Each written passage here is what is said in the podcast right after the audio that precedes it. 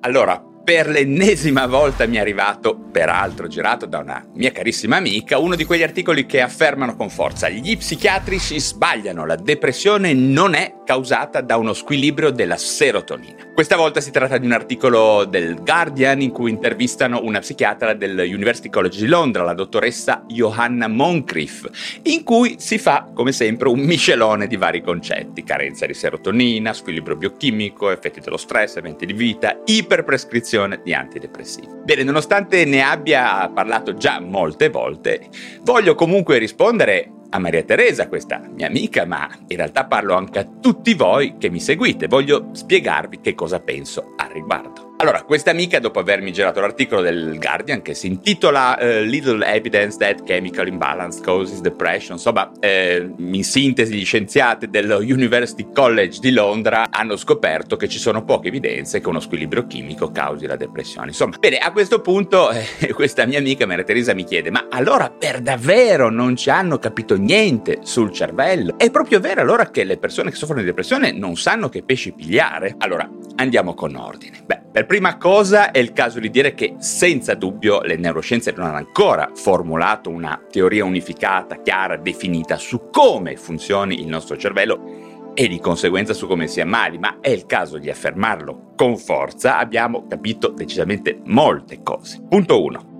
Nessuno psichiatra pensa che la depressione sia causata semplicemente da una diminuzione della serotonina nel nostro cervello. Però c'è un nucleo di verità storica in questa, diciamo, credenza che noi psichiatri siamo un po' cretini. In realtà, durante gli anni 90, con l'uscita di alcune nuove molecole antidepressive, come ad esempio Prozac, ma anche altre, con il relativo marketing aggressivo fatto dalle aziende, si sono sentiti spesso molti psichiatri parlare di diminuzione della serotonina nella fessura sinaptica e molti medici per convincere i pazienti ad assumere dei farmaci hanno effettivamente parlato di squilibrio biochimico, di serotonina bassa nel cervello, insomma cose di questo genere. Beh, è stato senz'altro un errore. Punto. Chi conosce la psichiatria e la psicofarmacologia non può dire diversamente. Ma questo non significa che la serotonina non abbia un suo ruolo. La depressione è una patologia complessa con genesi multifattoriale, per cui la teoria secondo cui alcuni neuromediatori come serotonina, noradrenalina, dopamina abbiano un ruolo è ancora valida, ma non certamente con le medesime prospettive riduzionistiche e semplicistiche con cui alcuni psichiatri ne hanno parlato negli anni 90. Adesso sappiamo bene che ci sono molti altri fattori coinvolti nello sviluppo della patologia depressiva. Hanno un ruolo l'acetilcolina, il GABA, il sistema del glutamato, alcuni neuropeptidi, il BDNF e tutta la complessa questione della neuroplasticità.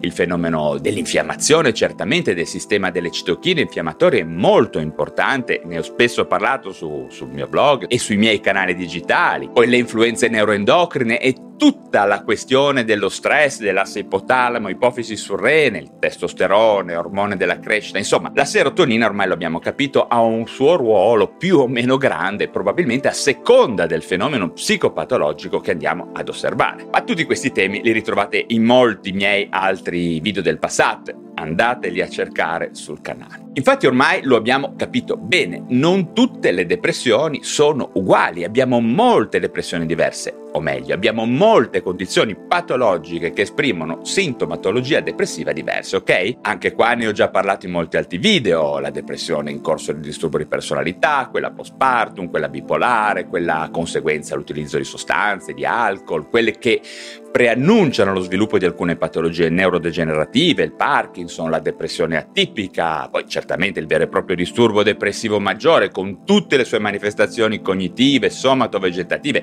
Insomma, abbiamo moltissime manifestazioni depressive che non possono tutte essere curate, semplicemente provando ad aumentare la concentrazione di serotonina nella, fe- nella fessura sinaptica, ok? Ma d'altra parte articoli come quello del Guardian possono pericolosamente spingere alcune persone che stanno ricevendo dei reali benefici dagli SSRI ad abbandonarli e questo non va bene, non va bene per niente, ok? Parlatene sempre con il vostro medico prima di iniziare o sospendere un farmaco. E se pensate che il medico che vi segue non vada bene per voi, beh, cercatene un altro, dai, eh, ma non fate da soli se avete sperimentato dei seri sintomi depressivi, mi raccomando. Ma certamente tutte le considerazioni che ho fatto dovrebbero far capire bene il fatto che le varie, diverse depressioni non si potranno curare tutte con degli SSRI, degli inibitori del reuptake della serotonina, proprio perché in alcuni casi la serotonina ha un ruolo importante e allora gli SSRI funzionano benissimo, in altri invece ha un ruolo secondario, magari marginale, ed ecco che gli SSRI non funzionano oppure funzionano male. E allora si potranno usare eh, molti altri farmaci come gli MAO, i triciclici, gli stabilizzatori, la chetamina,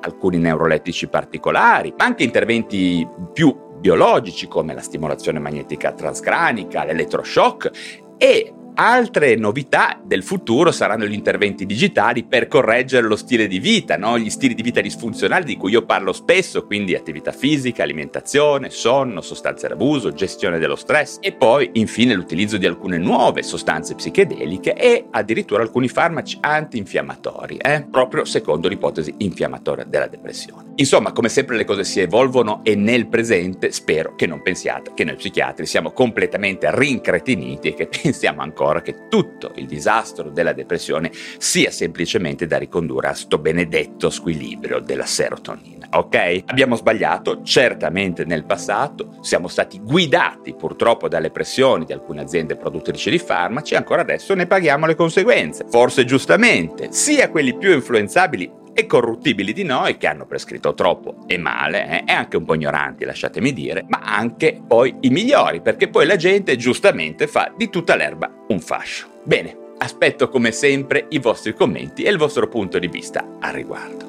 Ciao Maria Teresa, spero di essere stato chiaro e di aver fatto capire a te e a tutti il mio punto di vista. Ah, dimenticavo, questa mia amica mi ha anche consigliato una serie di Netflix, devo dire molto figa, che io ho appena visto in anteprima e che vi confermo essere molto interessante. How to Change Your Mind, non so come la tradurranno in italiano. È diretta dalla bravissima Lucy Walker e vi consiglio di guardarla anche perché parla di molte cose di cui anche io spesso vi parlo, quindi sostanze psichedeliche, spiritualità, depressione, morte, trascendenza, molto molto interessante. Ok, come sempre se vi sono stato utile datemi un like, se vi è piaciuto questo argomento iscrivetevi subito alla piattaforma digitale da cui mi state ascoltando, mando un caro saluto a tutti e come sempre ci si rivede presto per parlare di un nuovo argomento.